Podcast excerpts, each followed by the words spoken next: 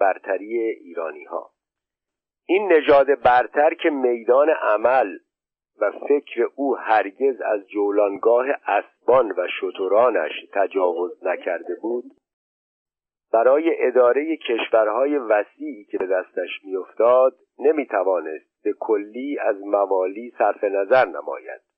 ناچار دیر یا زود برتری موالی را اذعان نمود. عبس نیست که یک خلیفه خودخواه مغرور بلند پرواز اموی مجبور شد. این عبارت معروف را بگوید که از این ایرانی ها شگفت دارم. هزار سال حکومت کردند و ساعتی به ما محتاج نبودند. و ما صد سال حکومت کردیم و لحظه ای از آنها بینیاز نشدیم. اما بر رغم کسانی که نمی توانستند این موالی را در رأس کارهای حکومت ببینند دیری نگذشت که ایرانیان در قلمرو دین و علم جایگاه شایسته‌ای برای خود به دست آوردند. چنان که در پایان دوره اموی بیشتر فقها بیشتر قضات و حتی عده زیادی از عمال از موالی بودند. موالی بر همه شعون حکومت استیلا داشتند. بدین گونه هوش و نبوغ موالی به تدریج کارها را قبضه کرد. اما عرب بدون کشمکش های شدید حاضر نشد به فزونی و برتری بندگان درم نخریده خیش تسلیم شود. در این کشمکش ها ایرانیان مجالی یافتند که برتری معنوی و مادی خود را بر فاتحان تحمیل نمایند. آنها نه فقط بر رغم افسانه سیادت عرب در زمینه امور اداری بر فاتحان خود برتری یافتند بلکه در قلمرو جنگ و سیاست نیز تفوق خود را اثبات کردند. اما از همان بامداد اسلام ایرانی نفرت و کیده شدید خود را نسبت به دشمنان و باج ستانان خود آشکار نمود. نه فقط یک ایرانی در سال 25 هجری عمر ابن خطاب خلیفه دوم را با خنجر از پا درآورد بلکه از آن پس هر فتنه و آشوبی که در عالم اسلام رخ داد نیز ایرانی ها در آن عامل عمده بودند. نفرت از عرب و نارضایی از بدرفتاری و تعصب نژادی بنی امیه آنها را وادار می‌کرد که در نهزت ضد خلافت شرکت نمایند. چنانکه بیست هزار تن از آنان که به نام همراه دیلم در کوفه میزیستند در سال 64 هجری دعوت مختار را که بر ضد بنی امیه قیام نمود اجابت کردند. در قیام مختار ایرانیان فرصت مناسبی جهت خروج بر بنی امیه و عربان یافتند. در آن زمان کوفه از مراکز عمده ایرانیان و شیعیان علی که با بنی امیه اداوت سخت داشتند محسوب می‌شد. این شهر مرکز خلافت علی بود و از این رو عده بسیاری از پیروان و هواخواهان او در این شهر مسکن گزیده بودند. عدهای از اسیران ایرانی نیز از بازمانده جند شهنشاه پس از شکست قادسیه در این شهر باقی بودند. اینان دیلمی هایی بودند که در سپاه ایران خدمت می کردند و بعد از جنگ قادسی اسلام آورده بودند و در کوفه جای داشتند. به علاوه کوفه در حدود حیره بنا شده بود و چنان که معلوم است این دیار از قدیم تحت حمایت پادشاهان ساسانی بود. خاطره قصر هورنق و ماجرای نعمان و منظر در دل ایرانیانی که در حدود کوفه میزیستند گرم و زنده بود. از این رو کوفه برای ایجاد یک کانون تغیان بر ضد تازیان جای مناسبی به نظر می چند سالی پس از فاجعه کربلا عدهای از شیعه کوفه به ریاست سلیمان ابن سرد خزائی و مسیب ابن نجبت الفزاری در جایی به نام عین الورده به خونخواهی حسین ابن علی برخواستند و از تقصیری که در یاری امام کرده بودند توبه کردند و خود را توابین نام نهادند. اما کاری از پیش نبردند و به دست عبیدالله ابن زیاد پراکنده و تباه شدند. قیام مختار. در این میان مختار ابن ابی عبید سقفی پدید آمد. توبکاران را که بر اثر شکست سابق پراکنده شده بودند گرد آورد و دیگر بار به دعوی خونخواهی حسین ابن علی برخاست. در این مقصود نیز کامیاب شد زیرا با زیرکی و هوش کم نظیری توانست مردم ناراضی را نزد خود گرد آورد. اندکی بعد بسیاری از قاتلان حسین را کشت و کوفه را به دست کرد و تا حدود موسل را به هیته ضبط آورد. در اینجا بود که عبیدالله ابن زیاد را شکست داد. عبیدالله در طی جنگی کشته شد و سرش را به کوفه بردند و از کوفه به مدینه فرستادند بدین گونه در سایه دعوت به خاندان رسول مختار قدرت و شوکت تمام یافت. اما در واقع نزد خاندان رسول چندان مورد اعتماد نبود. علی ابن حسین او را لعن کرد و رضا نداد که به نام او دعوت کند. محمد حنفیه هم از دعاوی او بیمناک و پشیمان گشت. اما از بیم آنکه تنها نماند و به دست ابن زبیر گرفتار نشود از ترد و لعن او که بدان مصمم گشته بود خودداری کرد. باری کار مختار در سایه دعوت به خاندان رسول و یاری موالی به تدریج بالا گرفت و مال و مرد بسیار به هم رسانید. مردم به دو روی آوردند و او هر کدام از آنها را به نوع خاصی دعوت می‌کرد. بعضی را به امامت محمد ابن حنفیه می‌خواند و نزد بعضی دعوی مینمود که بر خود او فرشته ای فرود میآید و وحی میآورد. حتی نوشتند که در نامه ای به احنف نوشت که شنیدم مرا دروغزن شمردید. پیش از من همه پیغمبران را دروغزن خواندند و من از آنها بهتر نیستم. و این گونه دعاوی موجب آن شد که مسلمانان از او روی برتابند و به ابن زبیر و دیگران روی آورند و حتی شیعیان نیز اندک اندک از گرد او پراکنده شوند. این مختار خود را از هواداران خاندان پیغمبر فرا می نمود پدرش در جنگ با ایرانیان کشته شده بود. عمویش سعد ابن مسعود که تربیت وی را بر عهده داشت یک چند در دوره خلافت علی به حکومت مدائن رسید و در هنگامی که او در جنگ خوارج به یاری علی برخاست مدائن چندی به دست مختار بود. با این همه وقتی امام حسن از جنگ با معاویه انصراف یافت و نزد سعد بن مسعود آمد مختار پیشنهاد کرد که او را نزد معاویه بفرستند و به او تسلیم کنند. این امر بهانه ای شد که شیعه پس از آن همواره مختار را بدان نکوهش کنند. در هر حال مقارن ایام خلافت بنی امیه مختار بدان قوم علاقه نشان نداد. در واقع مسلم ابن عقیل که به کوفه آمد تا مقدمه خلافت را برای حسین ابن علی آماده سازد و سپس گرفتار و کشته شد مختار برخلاف بنی امیه برخاست و به زندان افتاد. در واقعی کربلا نیز در بند بود چون رهایی یافت به مکه رفت و با ابن زبیر که آهنگ خروج بر امویان داشت آشنا گشت. بعد از آن به طائف زادگاه خیش رفت. یک سال بیش در آنجا نماند و باز به ابن زبیر پیوست. در واقعی حصار مکه که به سال 64 روی داد نیز با او یاری کرد. اما چندی بعد باز ابن زبیر را بگذاشت و به کوفه رفت و در صدد اجرای طرح تازه ای افتاد. در آن هنگام که رمضان سال 64 بود شیعیان کوفه بر گرد سلیمان ابن سرد خزایی بودند اما کار آنها پیشرفت نداشت و عبیدالله زیاد آنها را مالشی سخت داده بود.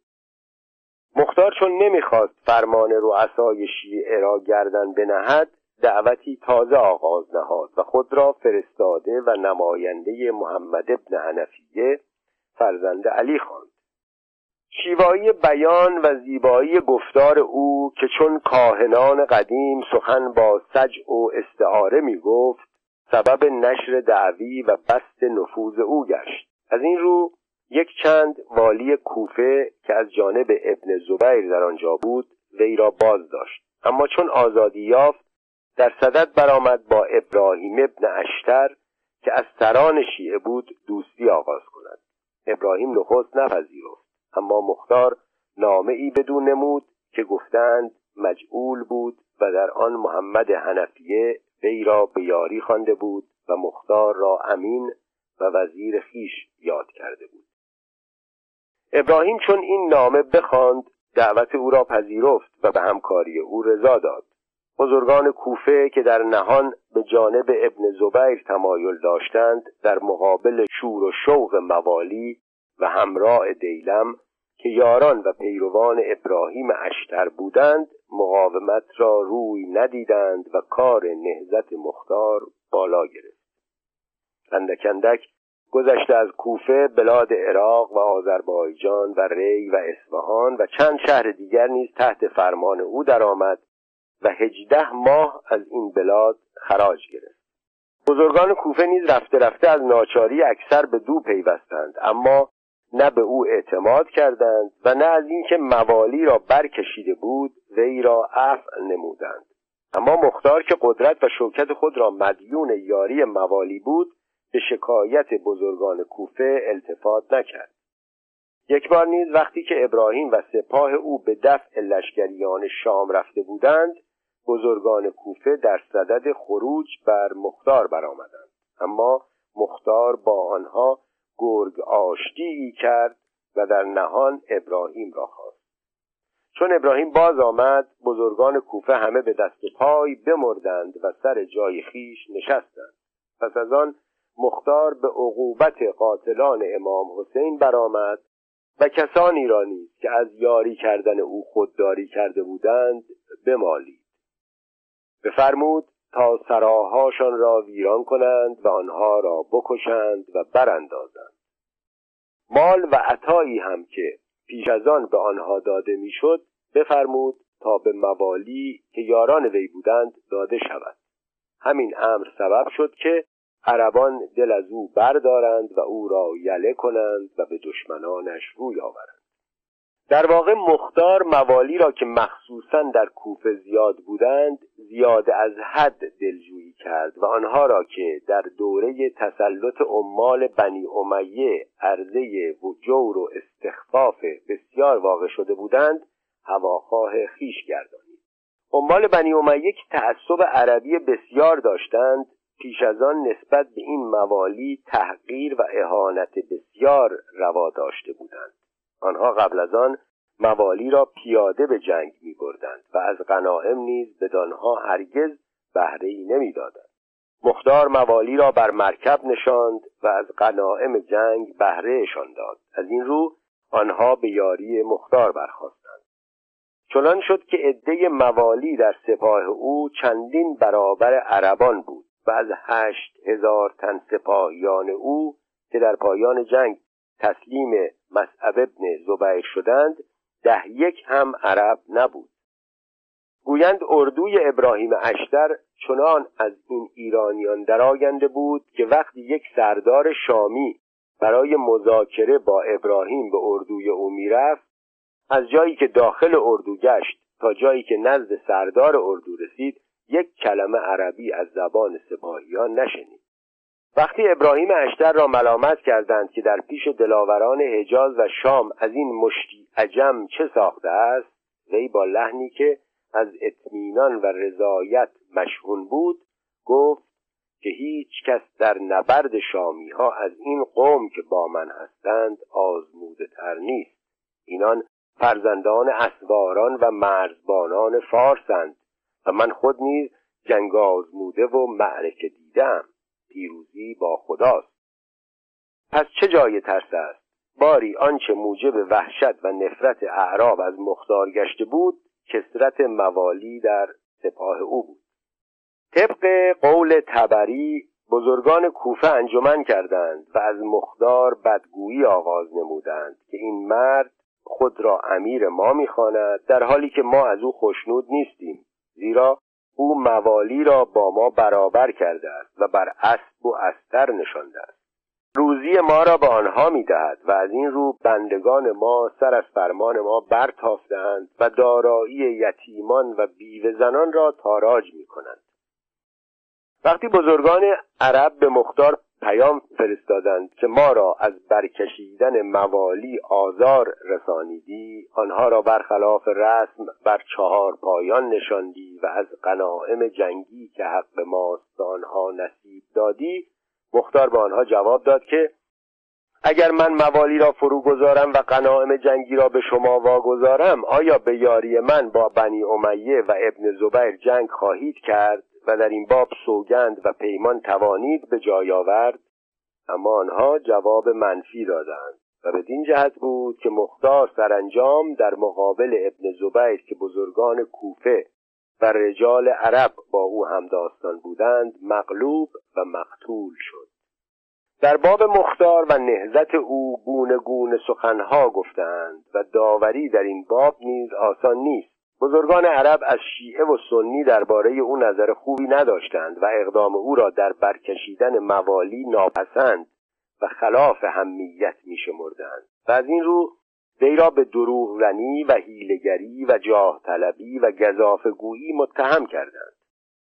درست است که از که رفتار او با بزرگان کوفه از درویی خالی نبود و نیز در سوء استفاده از نام محمد حنفیه قدری افراد کرد. اما هواداری او از موالی درس بزرگ پربهایی بود هم برای موالی که بعدها جرأت اقدام بر خلاف عربان را یافتند و هم برای عرب که بیهوده شرف اسلام را منحصر به خیش می‌دیدند.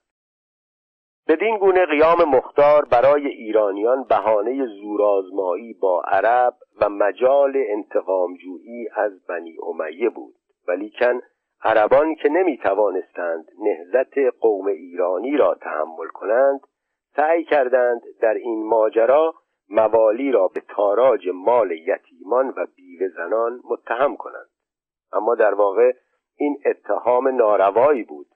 این اعراب بودند که مال یتیمان و بیوه زنان را تاراج می نمودند سرداران عرب بودند که موجبات سقوط دولت عربی بنی امیه را فراهم آوردند. کار عمده آنها غزوه و جهاد بود اما در این کار مقصود آنها پیشرفت دین نبود. این کار را فقط به منظور غارت و استفاده پیش گرفته بودند. بسیاری از سپاهیان و کارگزاران بر اثر طمع ورزی رؤسا و عمرا فقیر گشته بودند. وقتی یک عامل به جای دیگری گماشته می‌شد عامل معذور را مصادره می کرد و با اقسام عقوبتها و عذابها اموال او را باز می بدین گونه بود که در عهد امویان حجاج عراق را و قطیبت ابن مسلم خراسان را به آتش کشیدند. میزان مالیات ها و خراش ها هر روز فزونی مییافت و بیداد و تعدی معموران در گرفتن انبار هر روز آشکارتر میگشت. از قصاوت و خشونت عمال حجاج داستانهای شگفتانگیز بسیار در تاریخ آوردند. حکایت زیل نمونه ای از آنهاست. می نویسند که مردم اصفهان چند سالی نتوانستند خراج مقرر را بپردازند. حجاج عربی بدوی را به ولایت آنجا گماشت و از او خواست که خراج اصفهان را روایت کند. عربی چون به اصفهان رفت چند کس را زمان گرفت و ده ماه به آنها مهلت داد. چون در موعد مقرر خراج را نپرداختند آنها را که زمان بودند باز داشت و مطالبه خراج نمود آنها باز بهانه آوردند. عربی سوگند خورده بود که اگر مال خراج را نیاورند آنان را گردن خواهد زد. یکی از آن زمانها پیش رفت. بفرمود تا گردنش بزدند و بر آن نوشتند فلان پسر فلان وام خود را گذارد پس فرمان داد تا آن سر را در بدره ای نهادند. و بر آن مهر نهاد. دومی را نیز همچنین کرد. مردم را چاره نماند. بشکوهیدند و خراجی را که بر عهده داشتند جمع کردند و ادا نمودند. با چنین سخت کشی و کینه کشی که از جانب عمال حجاج نسبت به مردم روا می‌شد چاره جز تسلیم محض یا قیام خونین نبود و چند بار مردم ناچار شدند سر به شورش بردارند. حجاج. دوره حکومت خونالود و وحشتانگیز حجاج در عراق یک سره در فجایع و مظالم گذشت. داستانها و روایات هولناکی از دوران حکومت او نقل کردند که مایه نفرت و وحشت طبع آدمی است. گویند در زندان او چند هزار کس محبوس بودند و فرموده بود تا ایشان را آب آمیخته با نمک و آهک می‌دادند و به جای تعام سرگین آمیخته به گمیز خر. حکومت او در عراق 20 سال طول کشید. در این مدت کسانی که او کشت جز آنان که در جنگ با او کشته شدند اگر بتوان قول مورخان را باور کرد بالغ بر یکصد و بیست هزار کس بودند. نوشتند که وقتی وفات یافت پنجاه هزار مرد و سی هزار زن در زندان او بودند. شاید این ارقام از اغراق و مبالغه خالی نباشد اما این اندازه هست که دوره حکومت او در عراق برای همه مردم خاصه برای موالی بدبختی بزرگی بوده است. درباره حجاج قصه های شگفتانگیز و هولناک بسیار آوردند. نوشتند که وقتی از مادرزاد پستان به دهن نمی گرفت ناچار تا چهار روز خون جانوران در دهانش میریختند. با این افسانه خواستند از این کودکی که مقدر بود روزی فرمانروای جبار عراق شود اجدهایی خوناشام بسازند حقیقت آن است که اوائل حال او درست معلوم نیست. گفتند که در جوانی معلم مکتب بود در جنگی که بین عبدالملک مروان با مسعب ابن زبیر در عراق روی داد به خلیفه پیوست و با او به شام رفت. سپس از دست او معمور فتح مکه شد و آن را حصار داد. از بالای کوه ابو قبیس با منجنیق بر مکه سنگ بارید تا آن را بگشود و ابن زبیر را که به حرم رفته بود بگرفت و بکشت. پس از آن حکومت مکه و مدینه و یمن و یمامه از جانب خلیفه به دو واگذار شد. دو سال بعد او را به حکومت عراق فرستادند و عراق در آن هنگام از فتنه خوارج دمی آسوده نبود. با این خوارج ناراضیان و علل خصوص موالی غالبا همراه بودند. کسانی که هنوز در اسلام به چشم آشتی نمی‌دیدند خیلی زود ممکن بود فریفته دعوی کسانی شوند که خلیفه را ناحق می‌دانستند. و مالیات دادن به او را در حقیقت به مسابه حمایت و تقویت او میشمردند. حکومت حجاج در عراق با قصاوتی بینظیر توأم بود و استیلای او بر مردم به منزله تازیانه عقوبت و شکنجه بود. در پانویس آورده که با این همه بعضی از محققان سعی کردند برای مظالم و فجایع او یعنی حجاج محملی بیابند. گفتند که او در اوضاع و احوال آن روز ناچار بود خود را یک دنده و سختگیر نشان دهد. اما به هیچ وجه بیرحم و شقی نبود و در این حال نیز از ضعف و سستی اجتناب داشت. داستانهایی را که در باب فجایع او هست با تردید تلقی کردند. اما اقدامات او را در امر جمع آوری مالیات و ضرب مسکوکات و توجه به کشاورزی ستودند. لیکن بیگمان با این گونه تردید و تعویل نمی‌توان جنایتکار بزرگی را که تاریخ از ستمکاریهایش داستانها دارد تبرئه کرد. در ورود به بسره خطبه ای خواند که از قصاوت و صلابت او حکایت می‌کرد. حجاج با آنکه خوارج را مالش سخت داد از بس بیداد می‌کرد خشم و نفرین مسلمانان همواره در پی او بود. وی سیاست خشن تعصب نژادی بنی امیه را بر ضد موالی در دوره حکومت خود با خشونت و قصاوت بسیار دنبال می‌کرد. می نویسند وقتی به عامل خود در بسره نوشت که نپتی ها را از بسره تبعید کن زیرا آنها موجب فساد دین و دنیایند. عامل چنان کرد و پاسخ داد که آنها را همه خارج کردم جز کسانی که قرآن می‌خوانند یا فقه میآموزند. حجاج به وی نوشت که چون این نامه را بخوانی پزشکان را نزد خود حاضر آور و خیشتن بر آنها عرضه کن تا نیک بجویند و اگر در پیکرت یک رگ نبتی باشد قطع کنند. بدین گونه حجاج سیاست نژادی بنی امیه را در تحقیر موالی به سختی اجرا می‌کرد. همین امر موجب نارضایی شدید مردم از دستگاه حکومت او بود. نیز در ریختن خون و بخشیدن مال به قدری افراد و اصراف کرد که عبدالملک خلیفه اموی از شام بدون نامه نوشت و در این دو کار او را ملامت بسیار کرد. حکومت او برای کسب قدرت لازم می‌دید که به سختی مخالفان را از میان بردارد و دوستان و هواداران خود را حمایت و تقویت کند. برای این مقصود لازم بود که از ریختن خون خلق و از گرفتن مال آنها خودداری نکند و به همین جهت در جمع کردن خراج و جزیه تندخویی و سخت کشی پیش گرفت. جزیه مالیات سرانه و خراج مالیات ارزی بود.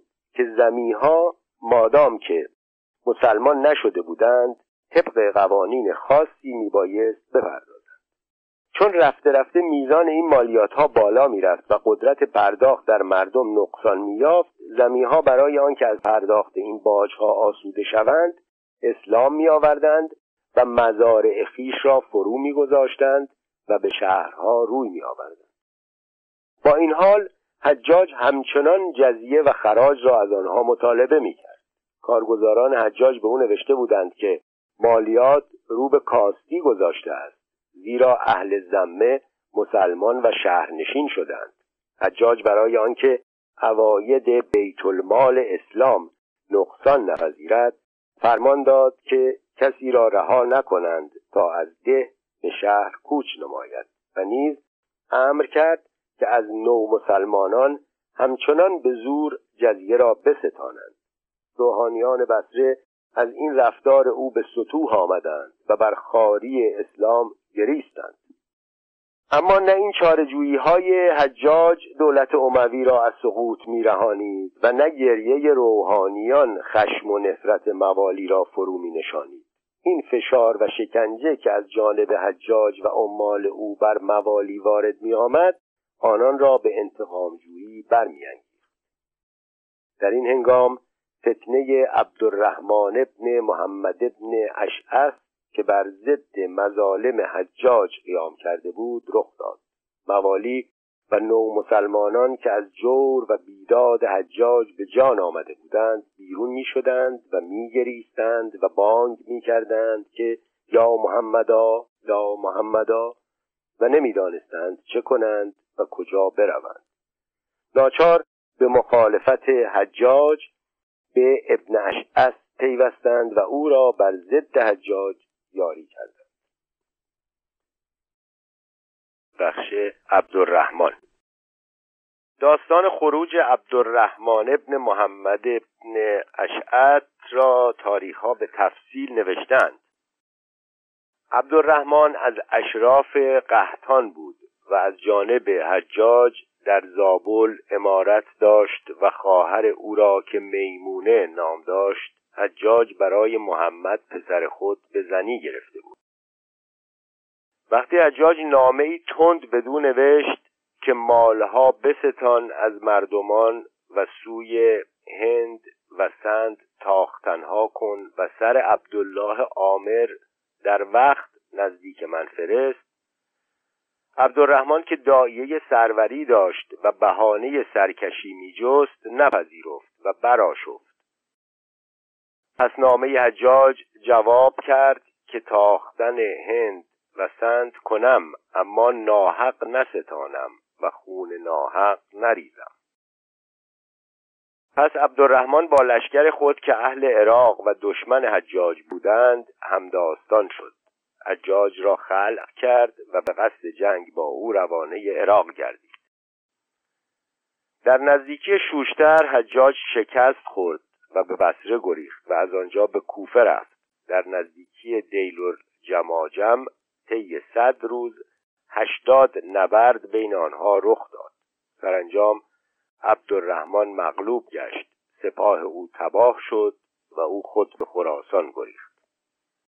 درباره فرجام کار این عبدالرحمن نوشتند که چون از حجاج شکست خورد بگریخت و از راه بصره و فارس و کرمان به سیستان رفت و مردمان او را به سیستان قبول کردند. اما مفزل ابن محلب و محمد پسر حجاج به تعقیب او برآمدند و او مجبور شد سیستان را فرو گذارد و به زابلستان به زینهار زنبیل رود.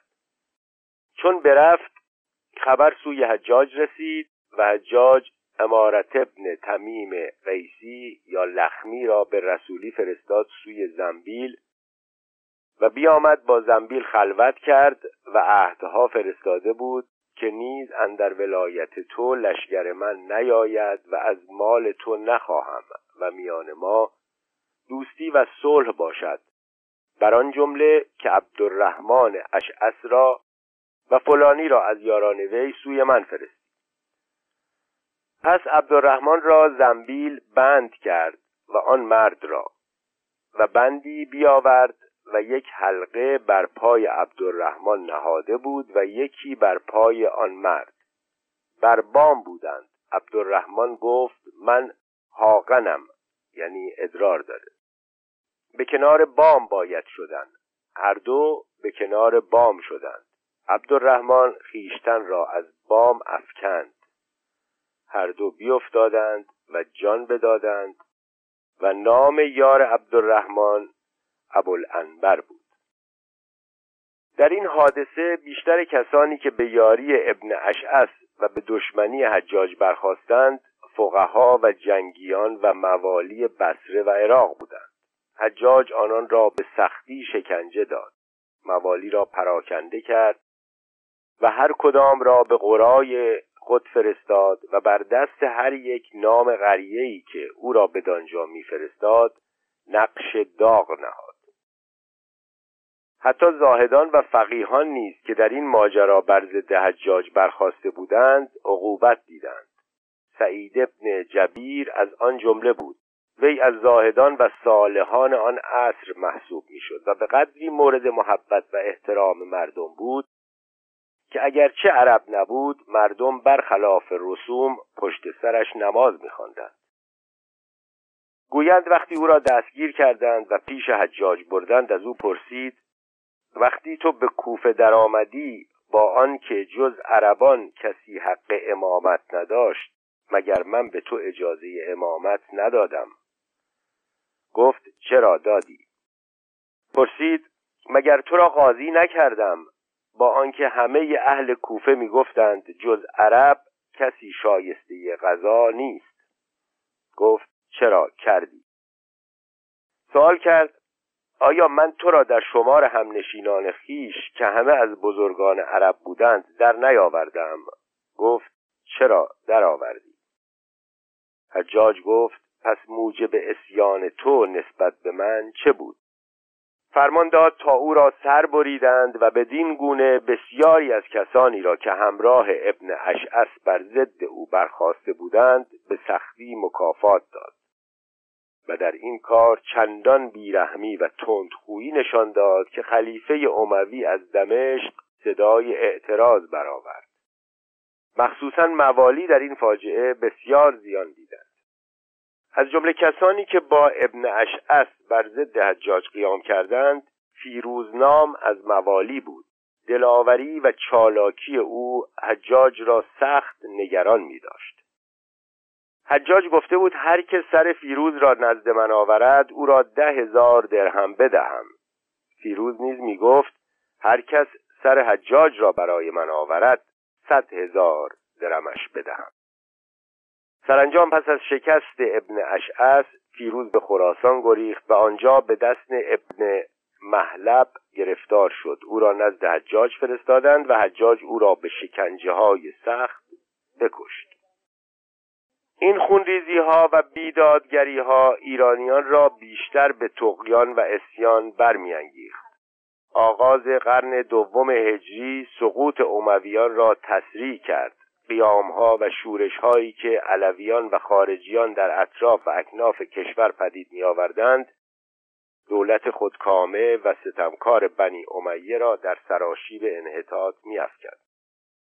خروج زید ابن علی از رسوایی های بزرگ امویان در این دوره خشونت و قصاوتی بود که در فرو نشاندن قیام زید ابن علی ابن حسین و پسرش یحیی نشان دادند این زید ابن علی نخستین کسی بود از خاندان علی که پس از واقعه کربلا بر ضد بنی امیه تغیان کرد و در صدد به دست آوردن خلافت افتاد.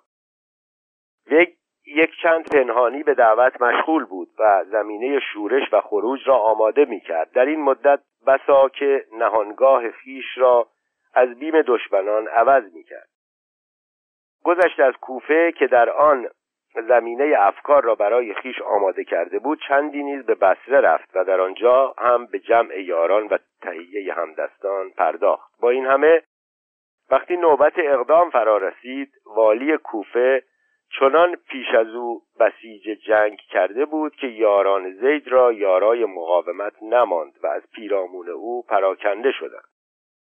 درباره داستان خروج او نوشتند که زید پیوسته سودای خلافت در سر داشت و بنی امیه می‌دانستند. پس اتفاق افتاد که هشام خلیفه اموی زید را به ودیعتی از خالد ابن عبدالله قصری امیر سابق کوفه که او را هشام باز داشته بود و مصادره کرده بود و یوسف ابن عمر را به جایش فرستاده بود متهم کرد و نامه به او نوشت تا پیش یوسف ابن عمر امیر کوفه رود. زید به کوفه رفت و یوسف از او آن حال پرسید. زید معترف نشد. یوسف او را سوگند داد و بازگردانید. زید از کوفه بیرون آمد و روی به مدینه نهاد. کوفیان پیش او آمدند و گفتند صد هزار مرد شمشیرزن داریم که همه در خدمت تو جانسپاری کنند. بازی است تا با تو بیعت کنیم و بنی امیه اینجا اندکند. و اگر از ما یک قبیله قصد ایشان کند همه را قهر تواند کرد تا به همه قبایل چه رسد؟ زید گفت من از قدر شما می ترسم و می‌دانید که با جد من حسین چه کردید. ترک من گیرید که مرا این کار در خور نیست. ایشان او را به خدای تعالی سوگند دادند و به عهود و مواسیق مستحکم گردانیدند و مبالغه بسیار نمودند. زید به کوفه آمد و شیعه فوج فوج بیعت می کردند تا پانزده هزار مرد از اهل کوفه بیعت کردند. به غیر از اهل مدائن و بسره و واسط و موسل و خراسان. چون کار تمام شد آنگاه دعوت آشکار کرد و یوسف ابن عمر که از طرف بنی امیه امیر کوفه بود لشکری جمع کرد و جنگی عظیم کردند و آخر لشکر زید متفرق شدند و او با اندک فوجی بماند و جنگی عظیم کرد. ناگاه به تیری که بر پیشانی او آمد کشته شد. یاران او را دفن کردند و آب بر سر او براندند تا گور او پیدا نباشد و او را از خاک بر نیارند یوسف ابن عمر در جستن کالبد او سعی نمود و باز یافت و فرمود تا سلبش کردند و مدتی مسلوب بود. بعد از آنش بسوختند و خاکستر او را در فرات ریختند. پس از بدار زدن سرش را نیز به دمشق و سپس از آنجا به مکه و مدینه بردند. یکی از جهات آن که بنی امیه به آسانی توانستند یاران زید را مقهور و پراکنده سازند آن بود که در بین پیروان او وحدت کلمه نبود و حتی در آن میان از خوارج و کسانی که هیچ قصد نصرت و یاری او را نداشتند بسیار کسان بودند. ضعف و مساهمه مردم کوفه و دقت و مواظبت جاسوسان و منهیان بنی امیه نیز از اموری بود که سبب شکست زید و پیروزی امویان گشت. یحیی ابن زید. پس از زید پسرش یحیی در خراسان برخاست. اما او نیز مانند پدر کشته شد و با قتل او دست بنی امیه دیگر بار آلوده به خون یک بیگناه گشت. این یحیی در همان روزهایی که پدرش به یاری کوفیان با بنی امیه به ستیزه برخاست در کوفه جان خود را در خطر دید. از این رو اندکی بعد از قتل پدر پنهانی از کوفه بگریخت و با چند تن از یاران خیش به خراسان رفت. در سرخس خوارج که با بنی امیه میانه ای نداشتند در صدد برآمدند که با او همدست شوند و سر به شورش برآوردند. اما یاران یحیی او را از اتحاد با خوارج باز داشتند و او به بلخ رفت. در آنجا به تدارک کار خیش پرداخت و یاران بر وی گرد آمدند.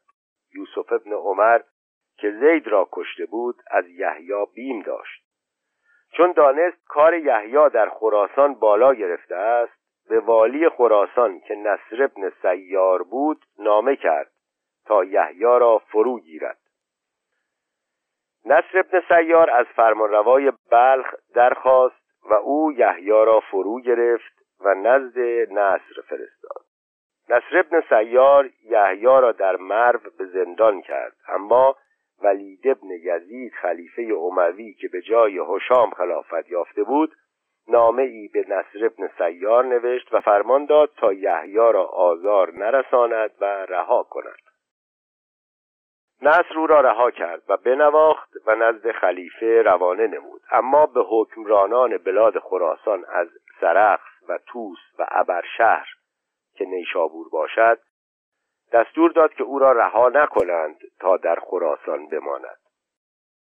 چون یحیی به بیحق رسید از بیم گزند یوسف ابن عمر بهتران دید که به عراق نرود و در خراسان بماند. همانجا نیز بماند و دعوت آغاز کرد. صد و بیست کس با او بیعت کردند. با همین اندک مای نفر آهنگ ابرشهر کرد و بر امر ابن زراره که فرمان روای آن شهر بود فائق آمد. پس از آن به هرات و جوزجانان رفت و در آنجا عده دیگر از مردم خراسان به دو پیوستند. اما چندی بعد لشکری که نصر ابن سیار به دفع او فرستاده بود با او تلاقی کرد. جنگی سخت و خونین روی داد. یحیی با یارانش کشته شدند. رمضان 125 هجری. سرش را به دمشق بردند و پیکرش را بر دروازه جوزجانان آویختند تا روزی که یاران ابو مسلم بر خراسان دست یافتند. او همچنان بردار بود. مرگ یحیی که در هنگام قتل ظاهرا هجده سال بیش نداشت و رفتار اهانتآمیزی که با کشته او کردند شیعیان خراسان را سخت متأثر کرد. از این رو ابو مسلم صاحب دعوت از این امر استفاده کرد و کسانی را که با او بیعت می کردند وعده می‌داد که انتقام خون یحیی را از کشندگانش باز خواهد. در حقیقت خون یحیی مثل خون ایرج و سیاوش بهانه جنگ ها شد و بسیاری از مردم خراسان را به کینتوزی واداشت و بر ضد بنی امیه هم داستان ساخت. چندان که ابو مسلم چون بر جوزجانان دست یافت قاتلان یحیی را بکشت و پیکر یحیی را از دار فرود آورد و دفن کرد. مردم خراسان هفتاد روز بر یحیی سوگواری کردند و در آن سال چنان که مسعودی نقل می کند هیچ پسر در خراسان نزاد الا که او را یحیی و یا زید نام کردند. این مایه ستمکاری که از بنی امیه و عمال آنها صادر می‌شد خاطر مسلمانان خاص موالی را از آنها رنجور و رمیده می کرد اما آنچه آنها را تا لب پرتگاه سقوط کشانید تعصب و اختلاف شدیدی بود که بین یمانی ها و مزری ها از دیرباز در گرفته بود. و در آخر روزگار بنی امیه ستیزه های خانوادگی را در بین قوم سبب گشته بود. دشمنی میان دو قبیله در تاریخ عرب سابقه طولانی دارد.